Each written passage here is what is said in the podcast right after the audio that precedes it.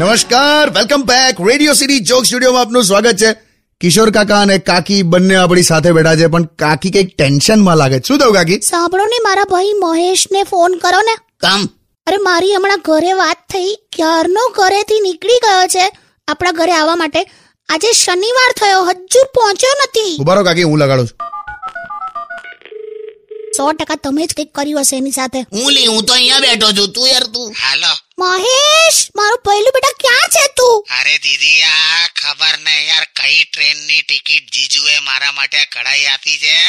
આ train constant જયા જ કરે છે અલગ અલગ જગ્યાએ છે ને તમે જ કઢાઈ ને આવી ટિકિટ બિચારો અટવાયો છે જો વીરેલી હવે મહેશ કઈ જેલા અરે જીજુ આ કઈ ટાઈપની ટ્રેન છે ગામડેથી મેં સ્કૂટર પર નીકળું ને તો એ ચાર કલાકમાં તમાર ઘેર પહોંચી જાઉં અને આ ટ્રેન તો દિવસ રાત ચાલ્યા જ કરે છે ત્રણ વાર તો મેં દાઢી કરાઈ લા તું યાર કઈ અટવાય ટિકિટમાં જોતો જીજુ આ ટિકિટ તો છે ને બ્રીફકેસમાં છે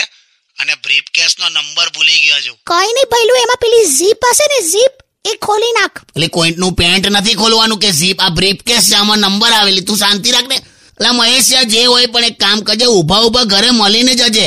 શું ઉભા ઉભા રહેવા આવવાનો છે હવે તમે આ રીતે એને જવાનું ના કહેશો સહેજ પણ ઉપયોગી માણસ નથી આ તને કહી દો આ ખાલી શ્વાસ છોડે છે ને એમાં એકાદ જળ જીવતું હશે બસ ચૂપ રહો અરે હાલો હાલો હાલો હાલો હાલા બોલ ને તમે લોકો પછી વાતો કરો મારે ફોન ચાલુ રાખો કે મૂકી દઉં મૂકી દે ને અટ્ટે યાર તો મને મજા જ નહીં આવતી તારી હાટ. only on